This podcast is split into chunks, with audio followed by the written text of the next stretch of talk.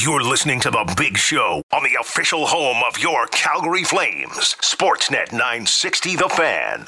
This is The Big Show in the morning. Sportsnet 960 The Fan. Logan Gordon and Patrick Dumas along with you. Our outstanding technical operators, Alex and Garrett in the other room. One hour to go. No Flames hockey today. They're back in action tomorrow night against the Vancouver Canucks. And uh, to help us take a look at the Flames' next opponent, very happy to go down the Atlas Pizza and Sports Bar guest hotline this morning and welcome in the play-by-play voice of the Vancouver Canucks on our sister station Sportsnet 650 in Vancouver. Uh, we say good morning to Brendan Batchelor. Good morning, Batch. How are you, pal? Good. How are you guys? Uh, we're doing good. Uh, happy New Year to you and yours. I uh, hope the holidays have been good to you. Um, we didn't get much of a, Christmas break here for the Flames. We just got the uh, the three days in between back to backs. I hope the Canucks got a, a little bit more time for you guys to uh, to rest and relax. No, they got the three days as well. they played on the 23rd and the 27th. So perfect. Sometimes you get the breaks and sometimes you don't. And this was one of the years that uh, I guess the Flames and the Canucks both didn't get the longer break. Yes, and uh, both of them have been in action. They'll meet up uh, tomorrow night here at the Scotiabank Saddledome, but the Canucks were in action last night, taking on the Winnipeg Jets. And uh, as always with Vancouver, it seems to be there's always something extra to talk about. But as far as the result goes yesterday, Batch, what can you tell us about the uh, loss to the Winnipeg Jets from a Vancouver perspective?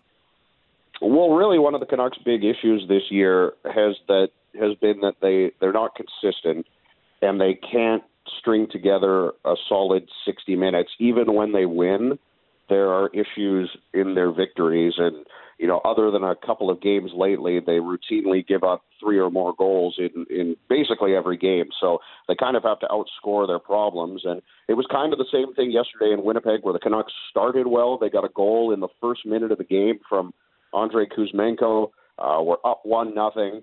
But then the the Jets sort of woke up after the first period, and the Canucks couldn't hang with them. And you know, I've personally been really impressed with Winnipeg in in the few games that we've seen them play the Canucks. They seem like a really complete team that's playing to their structure very well under Rick Bowness. And they sort of took over the hockey game from the second period onwards, and the Canucks couldn't generate much offense Winnipeg hemmed them in their own zone for stretches and, you know, took advantage of some of their opportunities en route to a, a 4-2 win with a Mark Scheifele hat trick leading the way. So it's more of the same, I guess, from this Canucks team that, uh, you know, at at times looks like they, you know, could be a really good team, but at other times they they kind of disappoint, and it was sort of that way through the final two periods of the game last night. And that's uh, something that hasn't really been the case for Vancouver. They were on a three game winning streak and had done pretty well on the road. And I think some people uh, observing the team, Batch, had started to look at that and say, okay, maybe they're turning the corner when it comes to that a little bit. But as you, you mentioned, inconsistency has kind of been the name of the game for this Canucks group. Well, yeah, as much as they've been better lately, they're a 500 hockey team now that they lost the game last night. Mm. So it's it's been one of those, you know, two steps forward, two steps back kind of seasons, right? They started the year with seven consecutive losses, and they've sort of been playing catch up ever since. So you're right; they had won seven straight road games going into the game last night. They won three in a row, bookending the the Christmas break. But even in some of their wins, it's it's been you know maybe in spite of some of their play that they've found a way to to win and they do generally outscore their problems quite a lot. Um, you know, they've been a really good offensive producing team.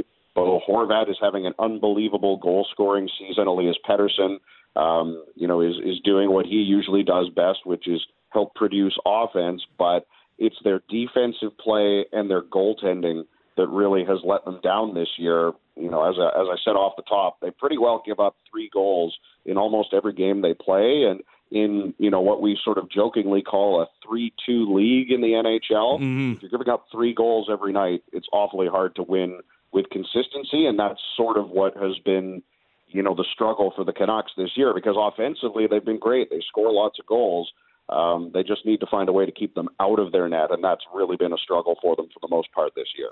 And that was a problem, Batch, going back even when Thatcher Demko was healthy. It, it's not as though uh, Spencer Martin or Collin Delia and all of this have been the problem. This has been uh, a day one issue for this group under Bruce Boudreau.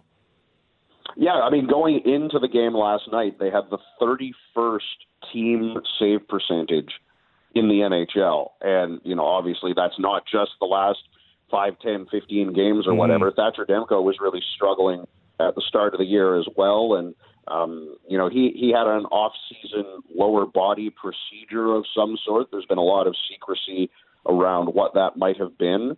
Um, there's been speculation that Demko, you know, had had some sort of knee procedure in the summer. So coming into the year, it wouldn't surprise me at all if if whatever injury that was that he was dealing with hampered him a bit because he didn't look like the same goaltender that had really covered up for a lot of these defensive issues for the Canucks down the stretch last year when it, when they went on that great run under Boudreau after he arrived and sort of pushed closer to a playoff spot, ultimately falling short.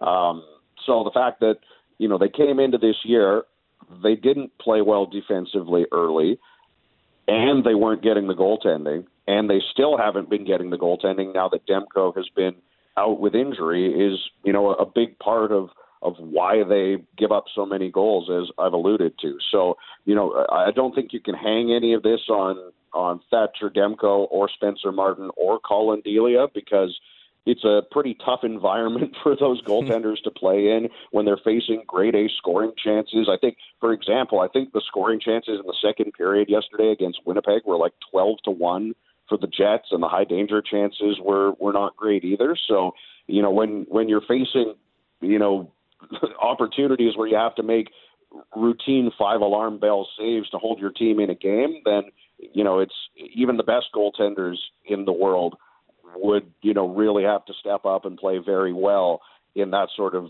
environment, which is what Demko was able to do down the stretch last year, but obviously wasn't able to do to start this year, and now he's been out with injury.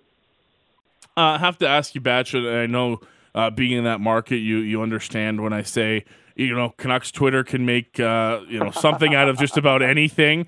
Uh, last night, of course, not only does the loss come, but you know the incident, I'll call it, or the, the sequence as as Collin Delia is trying to get to the net and uh, JT Miller is you know trying to help direct him there, and uh, many people took it as a sign of frustration and you know questioning what JT Miller is doing in that situation. How did you how did you view it from a broadcaster's point of view and as someone that that's around this team all the time? How did you see that situation unfolding? Well, JT Miller is a really polarizing figure in Vancouver and on Canucks Twitter anyway, um, because he's a guy that wears his heart on his sleeve, and sometimes when he's not playing well, it kind of feels like he's throwing tantrums and things like that. Uh, and of course, he also just signed a lengthy extension that a lot of the fan base didn't think was the correct decision for the organization to lock this guy up to eight more years uh, as as a, a guy who's just going into his 30s now. Um, so c- that kind of all sets the scene around JT Miller, who you know has been a great player for the Canucks, was great for them last year, had a 99 point season, hasn't produced as consistently offensively this year, and kind of has you know he's been back in the middle for the last few games, but they moved him to the wing for an extended stretch because he wasn't playing as effectively in the middle. Um, so he, he's a guy that a lot of the discourse and the debate in Vancouver is around him anyway. And then this sequence happens last night at the end of the hockey game where, you know, the Canucks are down 3 2. Uh, they're looking to pull the goaltender to try and tie the hockey game. And JT Miller's got the puck at his own blue line. And instead of advancing it and trying to attack up the ice with about 45 seconds left to try and score the tying goal, he skates back in the zone and starts yelling at Collin Delia to go to the bench and ends up taking the puck behind the net and smacking the back of the goal, yelling at Delia. And, you know, I can understand wanting your goaltender to go to the bench to get the extra attacker out and trying to make that clear to him. That I don't have an issue with. But I said it on the broadcast at the time as we were calling the game. He killed about 10 seconds of that mm-hmm. final minute for the Jets by wasting his time going back into the defensive zone. So you know, I think Miller has really good leadership qualities. He's a really fiery player that you know can can help his team in moments, but he also can hurt his team in moments like that. And that's kind of what I thought there, where it's one of those things where don't worry about what the goaltender is doing. Let the bench and the coaching staff you know, get him to the bench. You worry about moving the puck up the ice and trying to tie the hockey game. And ultimately, the Canucks uh, do get Delia to the bench. They do turn the puck over in the neutral zone, and Mark Scheifele scores an empty netter to complete the hat trick and, and win the hockey game. So, uh, as always, you know, people on Canucks Twitter are opinionated at the the best of times, and so uh, I'm sure there was a lot of debate after the hockey game last night, not just on Twitter but on our post game show on Sportsnet 650 as well. Yeah, no doubt. Uh, another point from last night that I wanted to bring up with you uh, before I throw things over to Patrick here. Travis Dermott uh, made his season debut, first game of the year for him. 14 41 of ice time, three hits and a blocked shot. Uh, he had sustained a concussion back in late September, I want to say. Uh, batch, if I'm remembering things correctly, and hasn't been able to get back into action uh, until last night. What can his presence do for the Canucks blue line back there? Yeah, he didn't have the best game last night. Um, but that said, for a guy that you know hasn't played really, you're right. He suffered a concussion in a preseason practice in kind of a you know sort of a, a weird play where he was just battling in the corner with a teammate and got caught awkwardly and suddenly was off the ice and wasn't seen from again for a very long time until he came back and was practicing in a, a non-contact jersey. So for a guy that you're right hasn't hasn't played a regular season game. It was his first game of the year last night. It might take him a little while to get used to the the speed of the game and and back into the routine of things. But all of that said, he's a guy that the way I would describe it is he raises the floor of what the Canucks have on the blue line. Without him in the lineup, essentially the third pairing has had either Riley Stillman or Kyle Burroughs on it, and they've sort of both been healthy scratched almost equally to this point of the year. So it's been one guy goes in,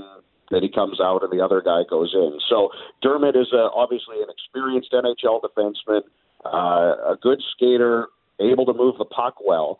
And once he gets up to speed, I just think that he provides a consistency on that third defensive pairing that the Canucks haven't had to this point. And it's also flexibility for Bruce Boudreau, too, because Dermott's a guy that can play both sides. He's a left shot, but they've used him on the right before. And he's a guy that, you know, can elevate up into the top four if they go through injuries or if they want to tweak things or, or move guys around. So, um, you know, I think in the long run, it'll be better for the Canucks blue line to have Dermott back, but uh, he might have had a, a first game to forget yesterday in Winnipeg. We're chatting with the play-by-play voice of the Vancouver Canucks on Sportsnet 650 in Vancouver. Uh, Brendan Batchelor joining us this morning. I'm Logan Gordon, joined by uh, Patrick Dumont. Patrick. Brandon, uh, obviously the Canucks have had their issues defensively, but one one guy who's been getting a lot of love from fans and from afar, who's really built up his career once again, is Luke Schenn. Uh, this guy, 33 years old, uh, but like even if the Canucks like do crawl back into this race, is this a guy that still would move come March 3rd's trade deadline? Yeah, I think so. Yeah. Uh, just because I think the value for him is going to be uh, at the point where they almost have to move him. Mm-hmm. And he has been so solid and so consistent for this team this year. Actually, recorded his 3,000th career hit wow. in the game last night. He's the first defenseman since the stat uh, was recorded back in I think it was 0506 they started recording hits Ooh, as a wow. stat. So the first defenseman uh, since they did that to hit 3,000 hits, um, he's he's been so consistent for this group. Really, as a guy that was in the AHL at one point yeah. with the Anaheim Ducks organization and was essentially told, I think it was Randy Carlyle at the time, told him essentially, you know, you you can't hack it as an NHL player anymore. For him to find a way to, you know, first of all, he came to Vancouver a few years ago and had a stint with the Canucks, which led to him signing a contract with the Tampa Bay Lightning and winning back to back mm-hmm. Stanley Cups. And now he's just, you know, such a solid veteran presence. He's played with Quinn Hughes a lot this year and has really fitted well, allowing, you know, a, a young defenseman like Hughes to ha- have a bit more freedom to roam. And Schenn seems to always be sort of the solid defensive conscience, makes the right play all the time. He's exactly the kind of player that a contender or a playoff team that's looking to add an extra guy down their down their defensive lineup could use going into uh, a playoff run. And it wouldn't surprise me at all if the Canucks move him around the trade deadline. The interesting thing uh, for him is that his partner is expecting a baby right around that time. So it, it could be very interesting times for the Schenn family come early March. But I would be more surprised at this point if he remains a Vancouver Canuck beyond the deadline than if he gets moved.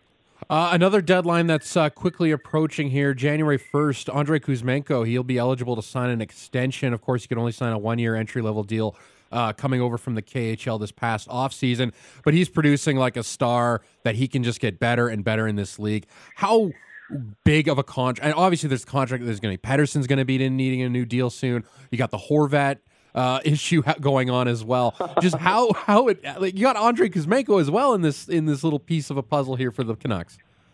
Yeah, I think Kuzmenko is going to be a priority for the organization. Yeah. Um, I don't know how early they'll start negotiating an extension because with the way he's been producing, the longer his camp waits to enter those negotiations, the higher that dollar number Yeah. might become if he can, you know, continue to produce down the stretch in the second half of the year and finish with a, a a good offensive number. Um, but he'll be a guy that they prioritize keeping here in Vancouver. I'm sure, uh, along with the Pettersson extension that they can negotiate as soon as the summer. And it really is starting to look like Bo Horvat is going to be the odd man out in terms of this core group. That you know, unless they can figure something out here in the next couple of months, he's the guy that seems destined to be moved at the deadline. And you can kind of understand it from the perspective that you know Horvat has had such a tremendous offensive season. He scored a career high 31 goals last year, and he's already got 26 goals this year, and we're still in December. So um, he's absolutely on fire. And for a guy that hasn't produced that way before in his career, he's setting himself up to make a ton of money. And, you know, it it seems anyway, based on the way that these negotiations have gone, that the Canucks may not believe that that's something that's sustainable for Horvat. And with their current cap structure, where they're overpaying guys that the previous regime had brought in, like Oliver Ekman-Larsson and Tyler Myers, they simply can't afford to pay a guy like Horvat that much money, especially when you look at the fact that they just signed JT Miller to an eight year extension this past summer, and they're likely going to sign Elias Pettersson to something close to an eight year extension in the next calendar year, sometime in 2023. Plus, they've got to get Kuzmenko under contract. It's just one of those situations where there probably isn't going to be room for Horvat in Vancouver, and, and that's likely where this is headed at this point. Now with Horvat, does like his play, and it's it's a weird question just to ask, but it's just with the, way the cap is in the league right now, is his play making it even more difficult to possibly move because it's going to cost even more for a team to, to pay for Bo Horvat to bring him into their club. Yeah, I guess you know the conversation we always have in Vancouver around things like this is all it takes is one GM, Yeah. right? You don't have to necessarily have a bidding war for Bo Horvat. You have, you just need one GM that thinks that Bo Horvat is the missing piece to his team uh, to buck up and pay whatever the Canucks are looking for, and you can get the deal done. But yeah, I, I would imagine that the more he scores here, the the higher the price becomes. So it'll be interesting to see whether you know the Canucks are determined to move him and just get the best deal that they can, or whether they elect to try and hold on to him. But you know, again, I, I would be very surprised, much like I was, you know, talking about Luke Schenn, if Bo Horvat remains a Canuck beyond the deadline. But at the same time, this management group has kind of dealt with things a little bit differently. And Jim Rutherford and Patrik Allvin, there aren't a lot of leaks that come out of the organization. You don't necessarily get a, a clear idea of what they're thinking or what their plan is, and it's kind of exactly the way they want it. Because when you look at when Miller signed an extension uh, late in the off season, all the conversation publicly was about whether he was going to be moved, and then out of nowhere on a Friday afternoon, going into a long weekend, there was JT Miller signed to an eight-year extension. Yeah. So, as much as I could talk about how um, you know it looks like things are going that way with Horvat, in five minutes they could sign him long term, and that wouldn't necessarily surprise me either. It's just looking at their cap structure, looking at how they've been unable to move some of the bad money off their books that they wanted to this past off season, in large part, I would imagine, because of the, the flat cap scenario in the NHL and the fact that all general managers seem to be struggling to make deals right now. Um, you know, it, it comes to a point where something has to give, right? You can't pay all these guys what they want and fit them all in under the cap. But uh, I'll be very interested to see how the market develops, not just for Horvat, but around the NHL in the next couple of months heading into the deadline. Because for the most part, it's been a very quiet season in terms of player movement because there's so many teams out there that need to be dollar in, dollar out uh, because of where the cap is at. Now, as we get closer to the deadline, there's a little bit more flexibility with that, and, and teams could find a way to fit guys in. But um, you know, with Horvat, I think another thing that's going to determine the return they get is whether he goes as a pure rental to a contender or whether it's a team acquiring him that wants to sign him long term and yeah. keep him within their organization. Uh, just a couple more for you, Batch, before we let you go. Appreciate the time this morning. Uh, it's been 25 games now in uh, the green and blue of Vancouver for Ethan Bear. How has uh, that fit been for number 74 since coming over for Carolina? Yeah, I think for the most part it's been good. Uh, he he was healthy scratched just before Christmas in one of the games that uh, that that they played, and it, it seemed like that was more Bruce Boudreau using him to try and send a message to other players than it was necessarily that Bear had been poor. Um, but I think again, talking about the Canucks blue line, the fact that Ethan Bear comes in essentially uh, as part of a throwaway trade where they had to give up a fifth round pick to Carolina, and he's been, you know, probably one of their best two, if not best three defensemen with Hughes and Schenn in that conversation, kind of shows the struggles the Canucks have had on their blue line. But he's exactly the kind of defenseman that they needed, a guy that can skate, he's mobile, he can make a good first pass, he can move the puck, he can help transition out of their own zone, which is something that they struggle with generally as a group. Uh, for the most part, I would say it's been a good fit. I think he he could probably stand to play a little bit more consistently than he has. But um, but all of that said, the Canucks blue line has been better with Ethan Bear on it as opposed to before he arrived in town. So I think overall it's been a, a win of a trade for Patrik Allvin and the Canucks management group, especially when you look at the fact that they also got Lane Pederson in that deal, and he has been up in the NHL playing on a line with Elias Pettersson over the last handful of games. So uh, anytime you give up a fifth round pick and you can find a way to acquire two guys that end up playing NHL games for you, mm-hmm. and one guy in Ethan Bear who you know has has raised the ability of your defensive group when he's been in the lineup, I think that's a trade that, that was a pretty easy win for the Canucks. Uh, just last but certainly not least, is there a timeline for Thatcher Demko to return here? I know Spencer Martin filled in admirably for a while now. The shine's come off a bit for, on him and, and Delia as part of the team's uh, defensive struggles. Do we have a timeline for when we might see Demko back in the Canucks crease? Yeah, I think they were initially hoping sometime in January, but everything's been kind of quiet around Demko. So it wouldn't surprise me at all if it's one of those situations where after the All Star break is a more realistic timeline for Demko to come back. The initial prognosis was four to six weeks, which felt like it was, you know, maybe a tad optimistic uh, based on, you know, the lower body injury he suffered where he had to be helped off the ice by teammates. So wasn't really putting much weight on on one of his legs. So, um, you know, we haven't seen anything in terms of he's been back on the ice or he's been working and and been able to get out there and start working towards a recovery. So the fact that we're getting close to the end of the calendar year and that still hasn't happened leads me to believe that we're probably looking at early February at the earliest, if not even later than that, especially because the Canucks have a really tough schedule through the month of January. They go on a big road trip out east where they've got to face Winnipeg again. Then they go to Pittsburgh, Tampa, Florida, and Carolina. Um, so if if they struggle through the month of January and kind of fall out of the race a little bit, it wouldn't surprise me if they give Demko even more time to recover if they don't feel like they need to force him back into the lineup quickly to try and make a push towards the playoffs late in the year.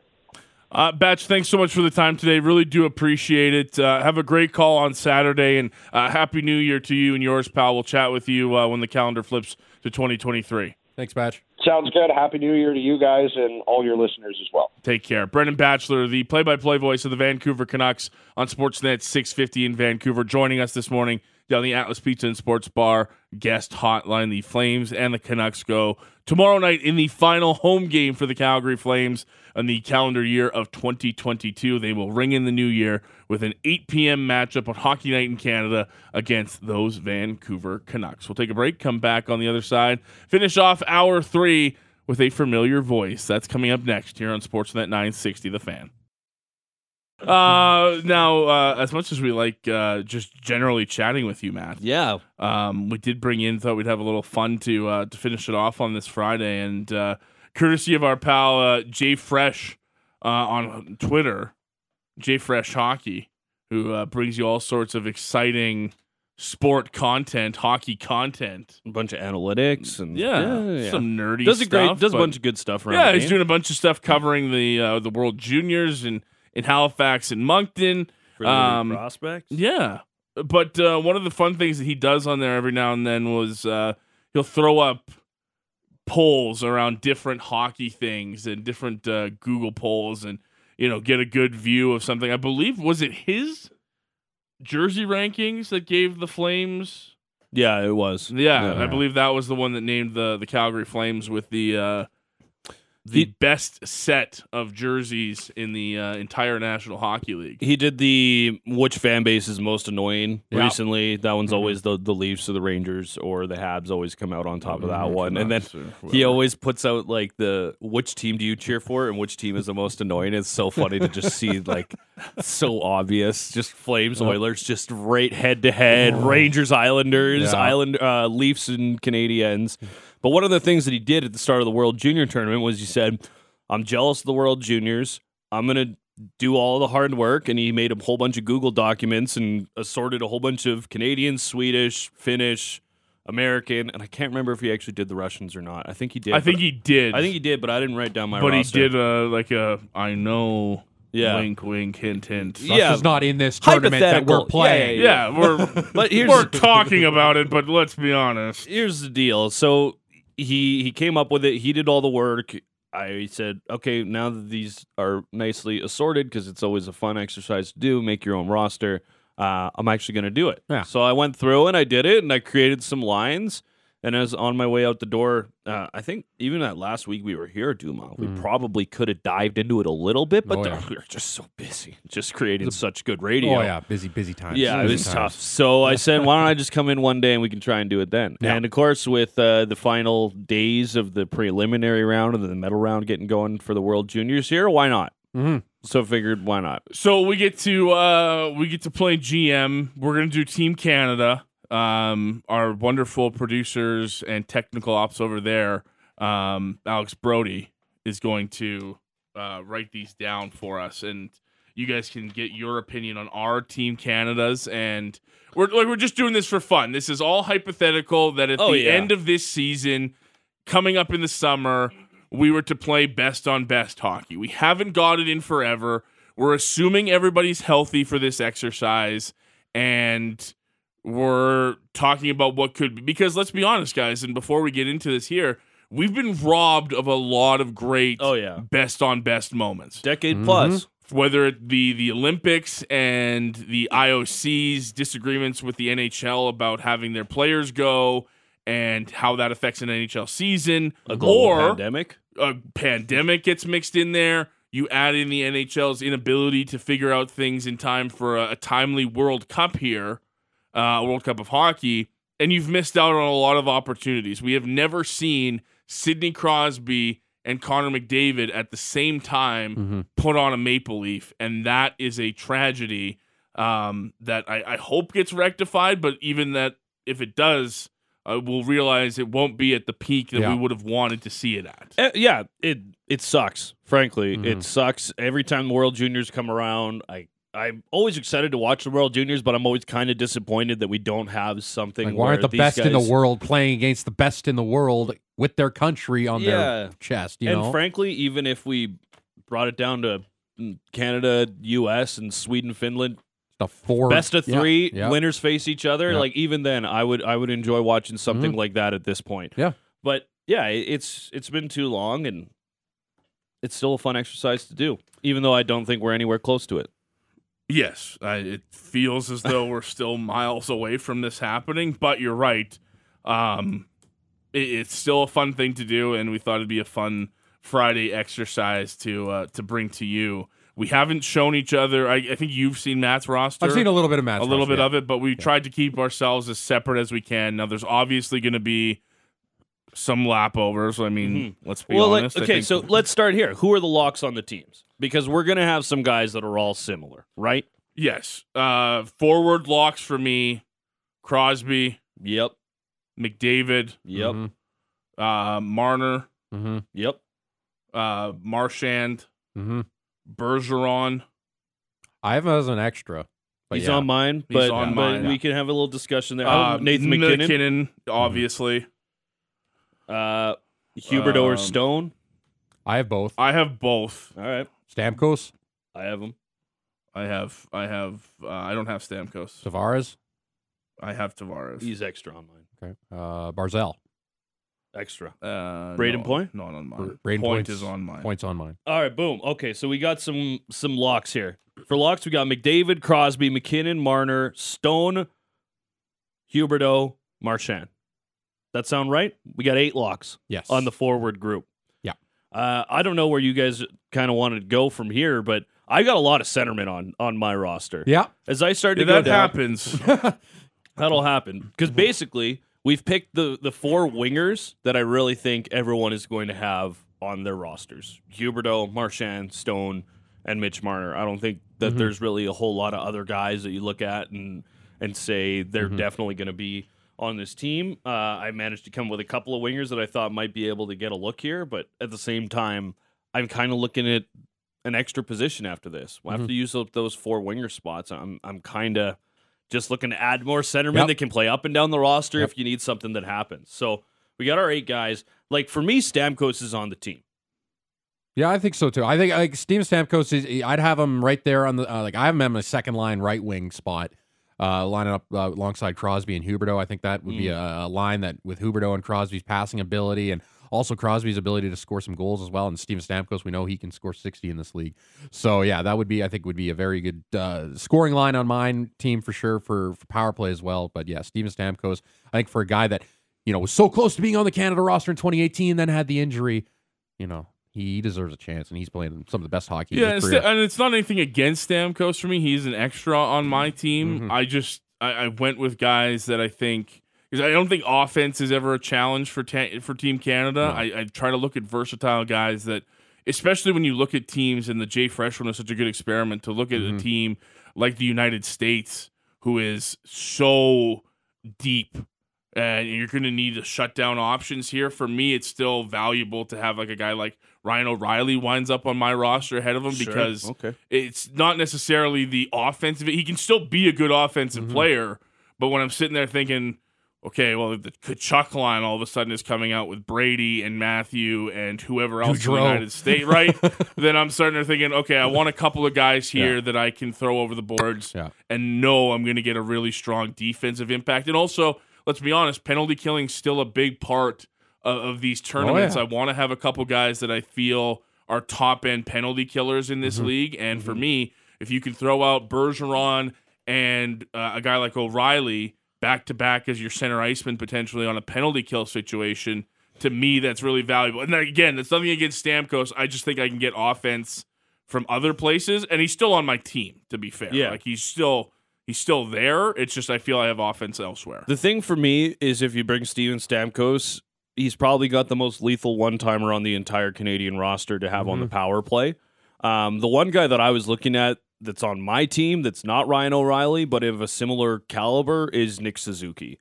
Yeah. a guy who can shoot the puck off the other side of the power play, who's extremely stout, checking other teams' top talent. Like you put Suzuki, Bergeron, maybe a Brayden Point together as a checking line. I think you're going to really like how that group is able to not only provide a little bit of offense for you, but also check in that sense that Logan's talking about.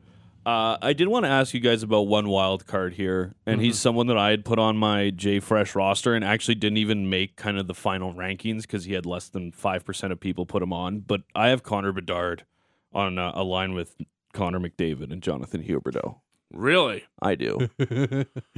I've watched quite a bit of Connor Bedard over the last couple of years while he's Like, been we, with the we've Pats. been we've been uh, seen a lot of Bedard. and then he's had a couple of nice days at the World Juniors recently, beating up some some real lesser opponents. Yeah. Some of those no look passes to Dylan Guenther on the power Stupid. play are disgusting. But I have Connor Bedard on my team here.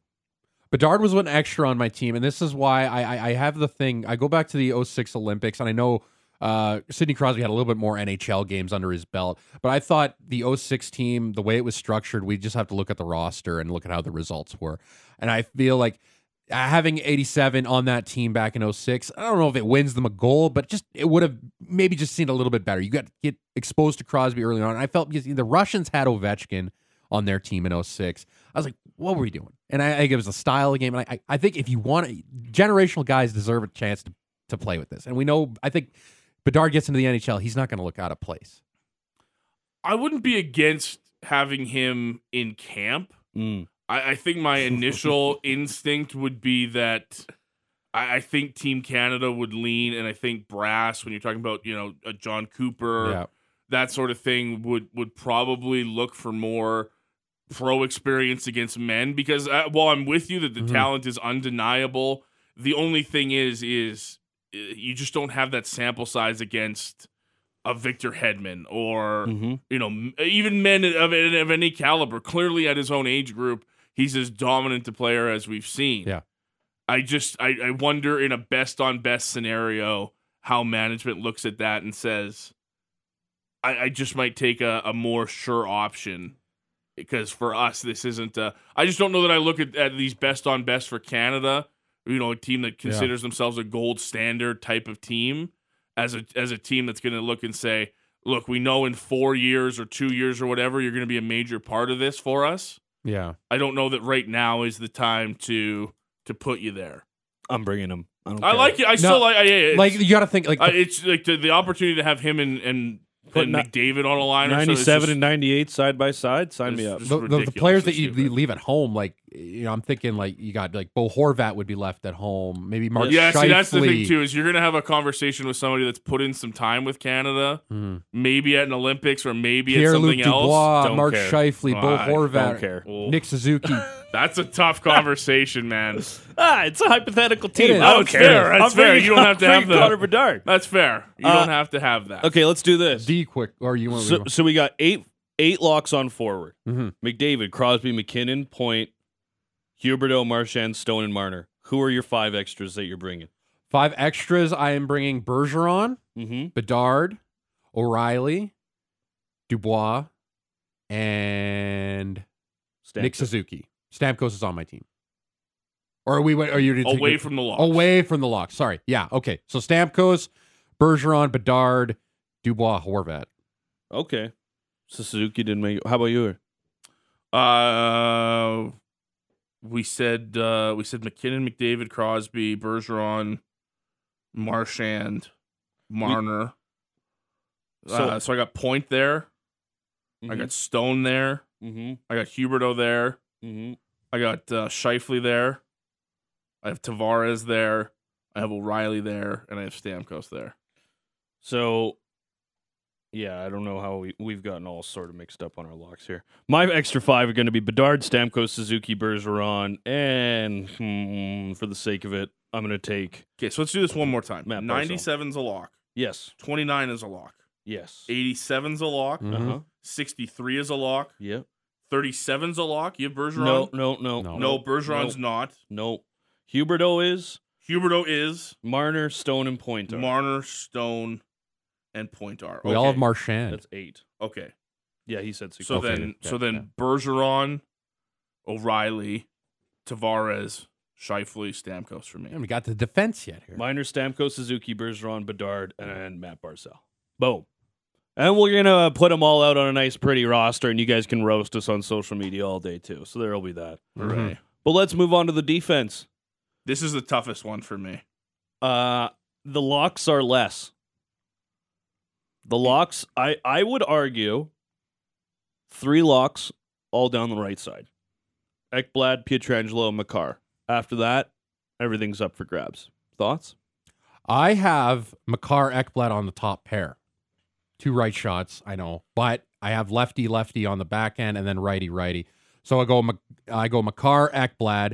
I do the Vegas pair of Theodore Pietrangelo, Mm-hmm. Morrissey Hamilton, Mm-hmm. Jakob Chychrun as my extra. Okay. Uh, I got Makar, uh, Ekblad. Uh, I go to the Vegas pair, Theodore, Pietrangelo. I also have Morrissey Hamilton, and uh, Weegar's my extra. Mm. I didn't even So think of Weegar. Uh, I know Weegar actually did really good on Yeah. the voting, but he didn't necessarily make mine either. Uh, I had Ekblad and Adam Pelech as my top pair. Pelech was just on the outside for me. Pelech, six three, opposite hand of Ekblad. When you're thinking about uh, shorter tournament, Yeah. I put a lot of emphasis on.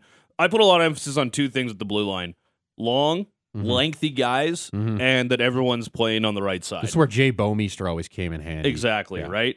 That's why I'm getting Pelech, 6'3, one of the best defenders in the Eastern Conference, Mhm. if not the entire NHL. Put him on a pair with Aaron Ekblad. You like that. I'm actually going to split up the Vegas pair. I'm leaving Shea Theodore at home for Josh Morrissey and putting Morrissey with Shea Theodore. Uh, Morrissey's actually the smallest guy I think I, I've got on my roster. Actually, it'd be Cale Makar, who's only 5'11. Keeping the Colorado pair together with Makar and Toews. Okay. And then my extra would be probably Drew Doughty, just because of how much he loves playing for Team Canada. Yeah. And he could go in and do anything for you, and he would Mhm. be an absolute dog at it. I hemmed and hawed between him and Owen Power. Owen Power was a guy that I thought of too, just for size, but again, like lack of experience playing in- the the, the big big tournaments, kind of in the same way Yeah. as Bedard. But you know, wouldn't hurt. Uh, Jared Spurgeon The was a guy I thought as well of well as well. Such a good skater. Uh, Thomas Chabot, uh, Noah Dobson, Dougie Hamilton, up and coming Noah Theodore. Dobson. Like Yeah. that guy's good. He scores a ton. Chris Letang's another name that obviously you have to throw in anytime you have one of these conversations. Dougie, Dougie Hamilton, I thought was a really good fit here too. Like- I think you have to have. I think there's a a perception about Dougie that's out there that he's not. I I just think transition wise, mm-hmm. the ability to get the puck out of your zone. I yes, he's a bigger defenseman at like six three or six four, but he doesn't play that traditional style of physical of a Mhm. guy that size, Yeah. and people look at him a different way because he doesn't do that. Mhm. He's still incredibly talented. Offensively, he's as good as there comes in a in a defensive zone, you know, Mhm. uh, scheme. He can be a part of the rush. He can do, I, I think, everything that you ask from a defensive standpoint. Doesn't make it for me because he's right-handed, and you've already got Ekblad, Pietrangelo, Makar, and Doughty, who I would all take ahead of Dougie Hamilton. Just Yeah. And That- you can't ignore what Morrissey's done this year. oh No. goodness, he's been Josh so Norris. He's been stupid. I I uh, the first time you threw Josh Norrisy at me on the show was probably six weeks ago, and I was like, Norrisy. "Come on, what are we talking about? Settle down." And then you go and watch them over the last little bit. I'm like, okay, yeah, back to back Calgarians for the Norris. Let's go. Let's go. I'm in. Uh, now goalies. the position that is the most Ugh. worrisome, the most especially when you see that other teams have like Oh three my number God. one options, got and you get number kind one of you get kind of pissed off because you you look at our list. and Hey, it's- Russia, you're not going to be there. You're not going to use those guys. are you? Shesterkin Vasilevsky. Let's change the Vasilevsky passport. must have a Canadian And cousin or Sorokin. something, right? Sorokin. Like Georgiev. Vasilevsky. Sh- yeah, Shosturkin, Gorgia. That's stupid. Um, Bobrovsky, if he ever wanted to figure it out. No. Here's what I did for the goaltenders. I basically made a list of who I wasn't bringing. Okay, that's easier said than done. And then I said, here's a bunch of guys, and whoever's had the best six weeks going into it, come on down. I said, here's who's not coming. Uh, Jordan Binnington, yeah, see you later. uh, Matt Murray. I'm not bringing that clown to an international event. Yeah, I don't. He. So you can Be an international so you can incident. fight the Americans? no, actually, I don't need you to do that. There's no fighting. I'd in be this. more worried about him fighting his own guys. Yeah. Frankly, like I just don't want him around just for the No way. antics. So Please e- even if he might be the most technically or, or the best goalie, whatever, of any of the Canadians right now, still, and Mm. he's so streaky. Uh, I'm bringing Marc Andre Fleury, yeah, you said that. You're, even if yeah. he's going to be my third goalie. And he's not going to see a second of ice time. I'm bringing the flower He's just to still have on, him he's around. on mine He too. was big in that role in 2010 as that third goalie. I'm bringing Logan Thompson. Uh, he's Yeah. got experience playing behind some of these blue liners, and uh, I'm bringing Darcy Kuemper. okay. Um, two guys who have kind of been in some pretty challenging spots and made it through. Uh, those are probably the guys who I would go with. The maybes: Carter Hart, Cam Talbot, Jake Allen, and Tristan Jarry. I go with uh, Carter Hart as my number one, Tristan Jarry backing up, and then Logan Thompson as the third, with uh, just Fleury, Kuemper, Binnington, and Blackwood missing on the. on I got outside. Kuemper starting uh, championship pedigree with Colorado that I like. Uh, big moments. He's been World there before. Championships. Yeah. Uh, Carter Hart is my backup. Um, I th- actually think getting him away from a defensively terrible system in Philly, um, he could actually shine out to be the goaltender that I think he is. Mm-hmm. And Marc Andre Fleury is my is my third. I think that's a good team guy. I think that's a guy that can be called upon if need be. The opposite of Jordan Binnington. Uh, Pretty much, Exactly Yeah, exactly. Where your teammates don't despise you and ask you to please stop getting in bar fights every five minutes. Daryl's a coach, right? Oh yeah, yeah, I think so. Yeah, No, probably not. probably. Not. I'll Not. be a old, Um, old warrior, Jon Cooper. Uh, Uh, Bedard wouldn't be on your team if my, if Dard would not be on that team. That's for dang sure. yeah, might need a little bit of a different outlook on the behind the bench if that's the case. might not see a whole lot of ice time. Might not get on that line with McDavid and Hubert. Probably not, want- like I no. that's too bad. Hey, thanks for having me. Hey, this was Thanks fun. for joining us. Uh, we'll put these out on Instagram. Uh, you can follow us there at Sportsnet960. Are they going to be Um, more organized in the segment? Yes, Oh, probably. probably. Good. Um, Alex so. is doing it, so odds are it'll be more Our best organized people than on the, it. the crap GVP that we did. Alex yeah. Brody. Uh, thanks everyone for listening. Have yourself a fabulous weekend. It's a long weekend here. Flames are coming up on Saturday. Uh, have a happy new year. Thanks for tuning in. We'll be back at this again next week. We're back on Tuesday. Mm-hmm. Get a little holiday Monday in you. Uh, have yourself a great rest of your Friday and a great weekend. And keep Stay it locked safe. here on Sportsnet 960 The Fan.